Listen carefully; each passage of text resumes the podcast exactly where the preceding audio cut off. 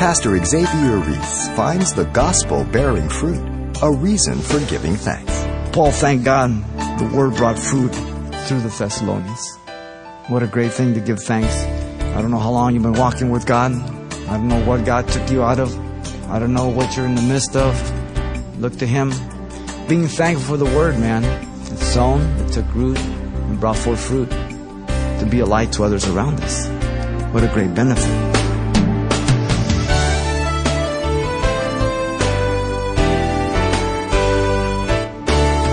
Welcome to Simple Truths, the daily half hour study of God's Word with Xavier Ries, Senior Pastor of Calvary Chapel of Pasadena, California. As Paul, Silas, and Timothy were ministering in Thessalonica, the believers there were listening to the apostles such that they didn't take what they heard as the words of men. They knew that what Paul and his friends told them was really the Word of God.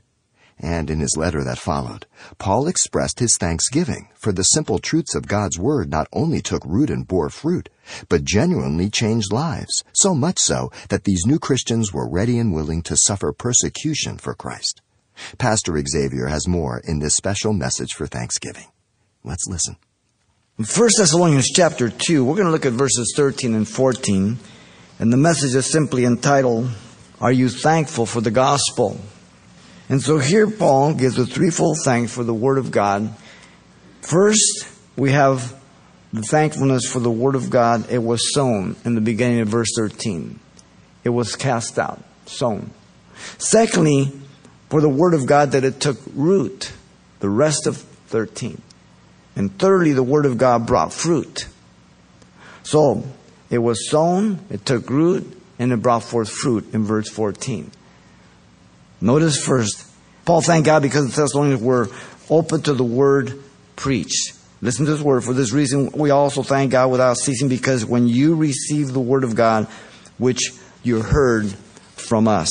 Notice the Thessalonians received the word of God, and it was from the missionaries, of course, Paul and the others. In chapter 1, verse 5, they came to proclaim the gospel. You were somewhere, sometime, someday, and you heard the gospel and you had no intentions of being saved, but the Word of God pierced your heart, and the Spirit of God made it alive, and it brought you a place where you made a choice and a decision, and it transformed your life. The good news reached your ears. Being open to receive the Word of God outwardly as they heard it was good. And it's an important step for everybody, but this word alone is only mental acceptance. We can hear things when you, as a parent, call upon your children or bark up some orders. They hear you, but that doesn't mean they've listened to you and obeyed. Hearing and obeying are two different things. Hearing and listening and understanding are two different things. Being around and hearing the gospel doesn't save a person, it only makes them more accountable if they don't repent. But the powers in the Holy Spirit to convict and to illuminate and to save. It's the work of God. Paul was thankful. You know, the parable of the sower depicts the word of God being sown, as you know. But the various soils indicate the conditions of man's heart, and that's always where the word is sown. It doesn't mean there's different seed. The seed is one, the word of God, but there are four different soils of the heart. And one falls by the wayside, the other on stony ground, the other on thorny ground, and the other one good ground. And those are the four soils, the four types of heart that we are described in the Gospels. We as believers should be thankful that we can pay heed to two important things that Jesus warned about. Matthew 4 24 says we are to take heed what we hear, and that's in the parable of the sower. This is to discern truth from error. What we hear. The second one is in Luke 8 18. Jesus says, we are to take heed how we hear. It's also the parable of the sower. This is to decide how we live out what you hear.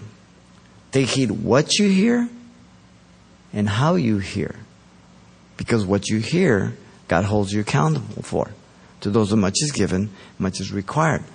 And so we should be so thankful that God has not only saved us and made us alive, but He's given us the ability to understand, to believe, and to obey, and to be able to bring forth this truth in our life, to be a light to others around us. What a great benefit. The Word of God can do for you and myself what we could never do for ourselves. No amount of degrees, no amount of education, no amount of life experience can do for you what Jesus did for you on the cross and declares to the gospel of Jesus Christ. So Paul thanked God the word of God was sown among the Thessalonians. But notice, secondly, he gives thanks that the word of God took root. Paul gave thanks to God that the word was working in power, which also effectively works. The phrase um, effectively works means to be actively and efficient. The word is used the majority of the time in the New Testament for various forms of supernatural activity. So this is nothing that man does. This is what God is doing. We get our word energy from this word. Notice the apostle has pointed out many ways in which the word had already worked and was continuing to work in their lives. If uh, in chapter 1 verse 5 it worked uh, to convert them, in chapter 1 verse 6 it worked against their afflictions because they suffered much for the gospel. In chapter 1 verse 7 and 8 it worked to make them a witness to all in Macedonia. They're pagans. They come out of idolatry. They stand out like a sore thumb right now. Some of the people don't like it. Chapter 1, verse 9, it worked for their transformation. It was still working in them because their hearts were open to the Word of God.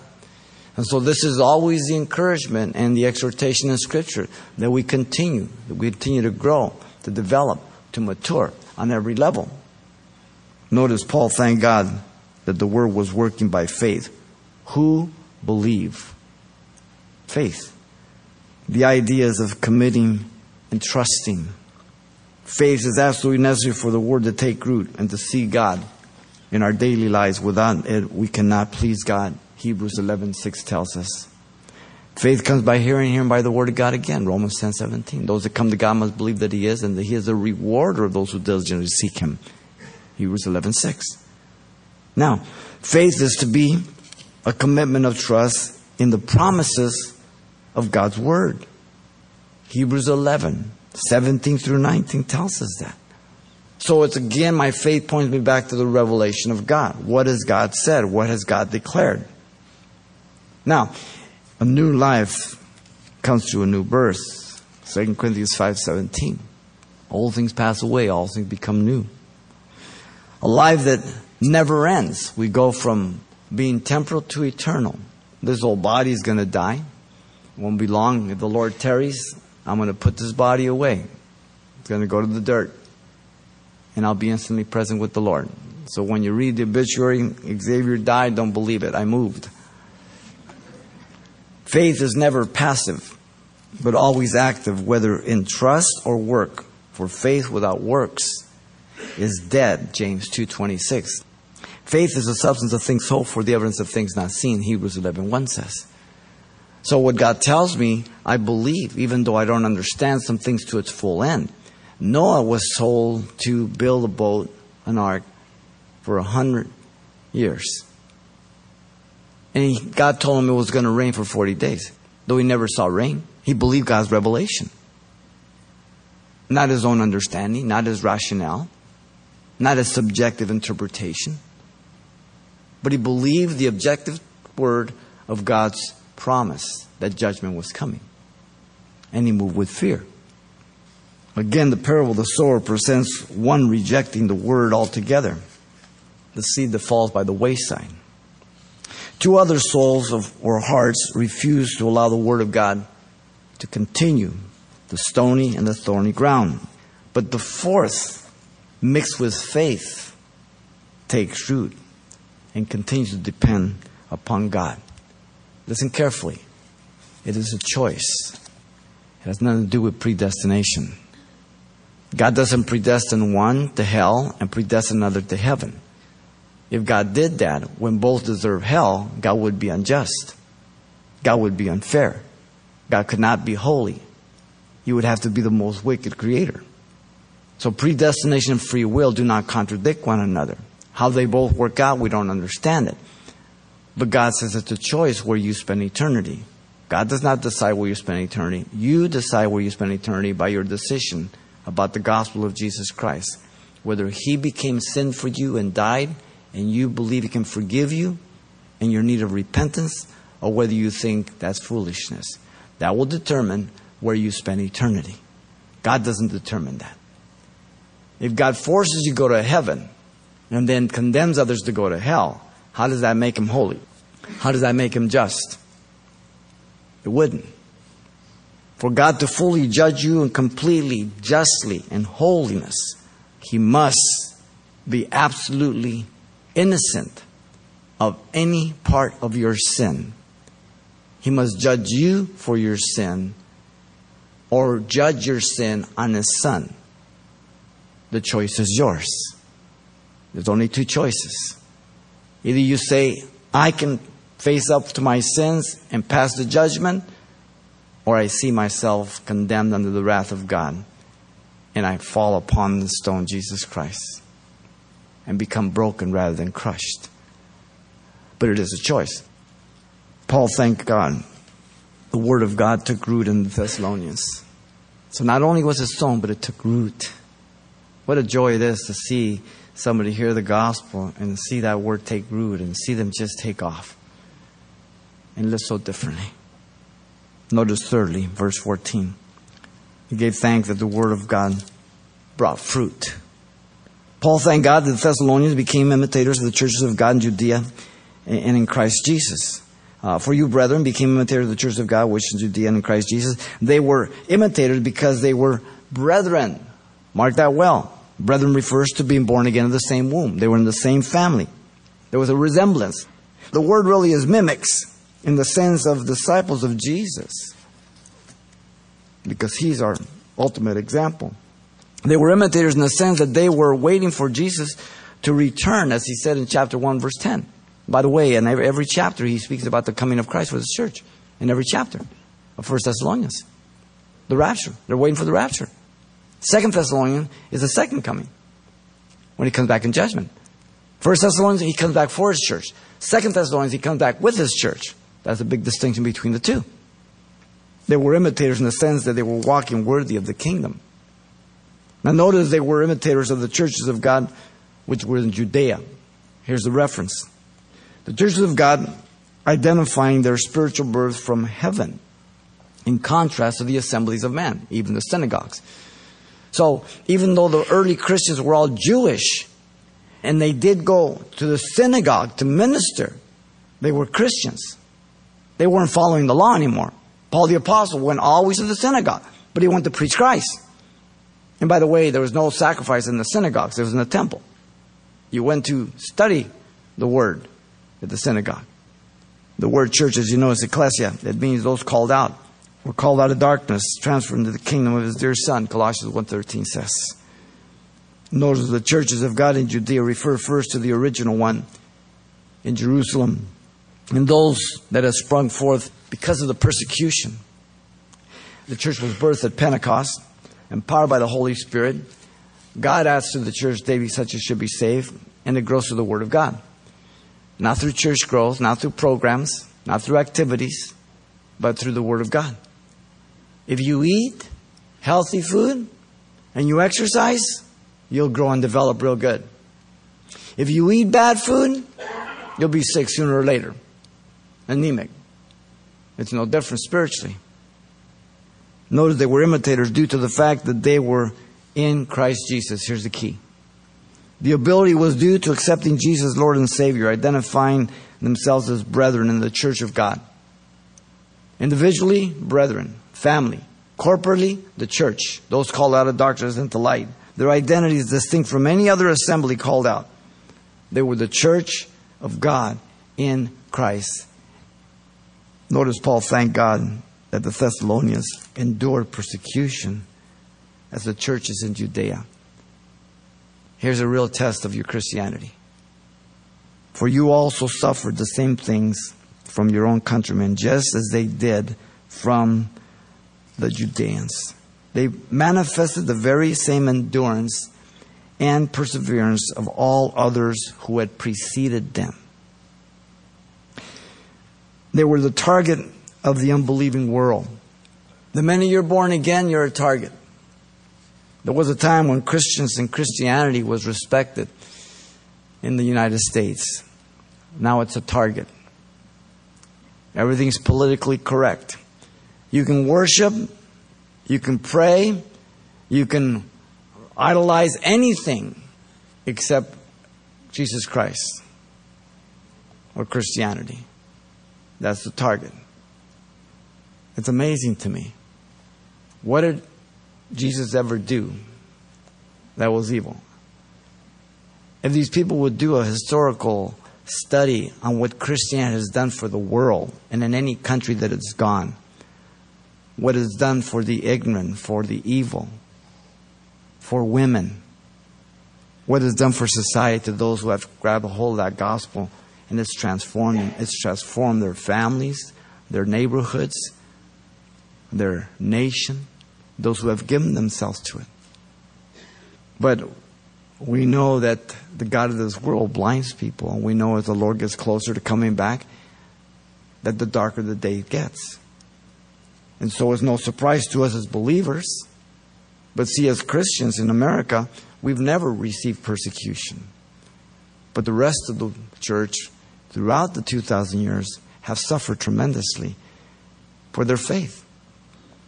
And an incredible work that God is doing, converting many Muslims in Iran. We've gone over to Turkey and done some discipleship with many of them that come over. And God is doing a great work. But the only thing you and I know about persecution is what we read in commentaries. But we see the times changing in our nation. We certainly see the face of not a friend anymore. But the Bible has told us it never was. we just didn't believe it. They were like Paul, they had been persecuted for their faith. They had suffered in the same manner the churches of Judea from the Jews. Paul suffered from the Jews. Now remember, Paul persecuted the church. He killed Christians. He imprisoned Christians. He caused them to blaspheme. And then God appeared to him on the road to Damascus and he was transformed. He went from enemy number one to number one disciple and apostle. Incredible radical life. He was as fervent in preaching the gospel as he was in persecution. The man was unstoppable. The parable of the sower reveals again the seed that had no root. It allowed the tribulations and the persecution for the word of God to affect the person and to leave Christ. The one that fell among thorns, the word was choked up by the cares of the world, deceitful riches, but the good ground again brings forth 30, 60, 100 fold. So it's always a choice. Whether you continue in Christ, whether you compromise in Christ, whether you walk away from Christ, it's a choice. Certainly, um, a husband and wife are bound by God for life according to the Bible, but sometimes people make bad choices and they walk away from their marriages. A woman cannot force a man to love her. A man cannot force a woman to love him. You cannot force each other to remain together. And certainly God doesn't force you to walk with him. He respects your choice. But once we sow, we have no freedom on what we're going to reap. If you sow beans, don't expect watermelons. The Bible says if we sow to the flesh, we reap corruption. We sow to the spirit, we reap everlasting life. It is a choice. And so God exhorts us to walk with Him, trust Him, to look to Him, that we not be deceived, that we not be pulled away, that we not go to the left or the right, that we not make shipwreck of the faith. And so we as believers should thank God we're able to bring forth fruit after the nature of the church. In fact, Jesus said in John 15, 16, and 7, the word called to bear much fruit. We are to have our fruit unto holiness. Romans 6:22. That's another marking of the emerging church. They will mock you if you're not up to date with the culture. My Bible says I'm to be ignorant concerning evil, wise concerning good. And so, according to the emergent church, if I'm not up to date with all that's going on in the world and the youth, then I'm out of touch. The Bible says I'm supposed to be out of touch with the world. I don't need to know about the new sin or anything else. Sin's the same. It just comes in different packages, different colors, but it's all the same. Trust me, you and I have not experienced or done anything that hasn't been done in previous generations. Technology only makes you be a smarter sinner. That's all. A more corrupt sinner. Nothing new under the sun, Solomon said. And so we are to yield to the fruit of the Spirit, Galatians 5 22 and 23. We as believers should thank God then that He is the one adding to the church and that the gates of hell will not prevail against His church. In the midst of wherever we are now as America, I am not discouraged. It's difficult at times to see our nation and the things that are going on, but again, the Gospels told me about this. And so my eyes are to be on Jesus Christ, and I'm to be thankful to see God work in the midst of us in spite of the difficulty. In fact, God does greater works when there's greater persecution. It always has been. Persecution has never hurt the church, it has only purified it. Uh, some of you um, may be too young to remember the uh, Cultural Revolution in China with Mao. Maybe you read about it. First thing they did is they took all Christianity out, all the books, all the teachers, and the Cultural Revolution began. Now, where's China? They're into capitalism. Amazing to me. Get yourself the um, devotional Jesus Freaks, volume one or two, and read about the modern day martyrs. Not just Fox's Book of Martyrs of the first century, but the current ones in our day that are killed for their faith. With this whole thing with ISIS killing Christians, not only Christians, others but primarily Christians. They're the main target. It's amazing. Get on uh, YouTube and the video on um, as a guy stands on the steps of Stanford with an ISIS flag, about 15, 10 feet lo- long the pole, flying the flag back and forth, ISIS, and he's talking about how they're only killing because America's this, America's that. And for two hours, not one student or teacher, professor objected. Finally, he lights up a cigarette. One student went up, hey, dude, they're going to kick you off the campus. Put that out. Puts it out. Nothing about the flag for two hours. And then, guy goes back and gets an Israeli flag. Stands on the steps. Five seconds all it took. In 30 seconds, they had more than 100 insults. That's where America is, ladies and gentlemen. The Trojan horse of America as public and universities education. Be aware of what's going on. Realize that God's on the throne, He's not biting His nails. But understand what's happening. so you don't get sucked into this lukewarmness of the church that's going through. That you stand fast in the Word of God. You can discern truth from error. And you can yield to the power of God to do for you what you cannot do for yourself. And so Paul thanked God the word brought fruit through the Thessalonians. What a great thing to give thanks. You might just think about it. You sit around with your family, your friends. I don't know how long you've been walking with God. I don't know what God took you out of. I don't know what you're in the midst of. I don't know where you're going. Make sure you're walking with God. You know, look to Him. Yeah, there'll be a lot of people around you that God will use you to reach them. Great opportunity being thankful for the word, man.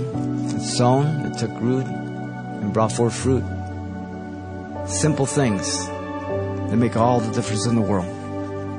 If your worldview is not biblical, you're going to be deceived.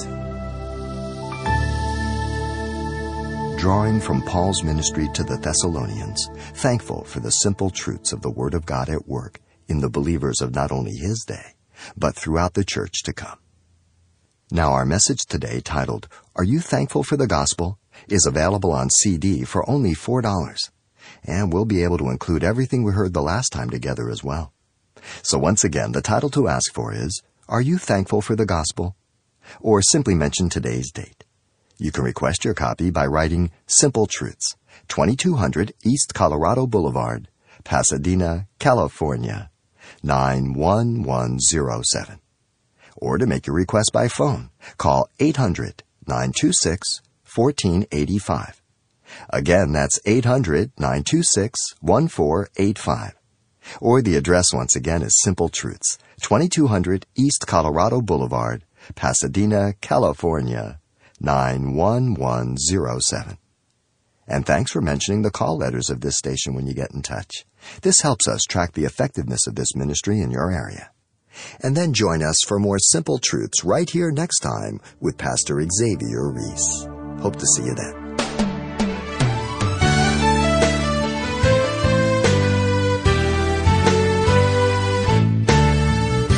Simple Truths with Pastor Xavier Ries, a daily half hour broadcast, is a radio ministry of Calvary Chapel of Pasadena, California. www.calvarychapelpasadena.com.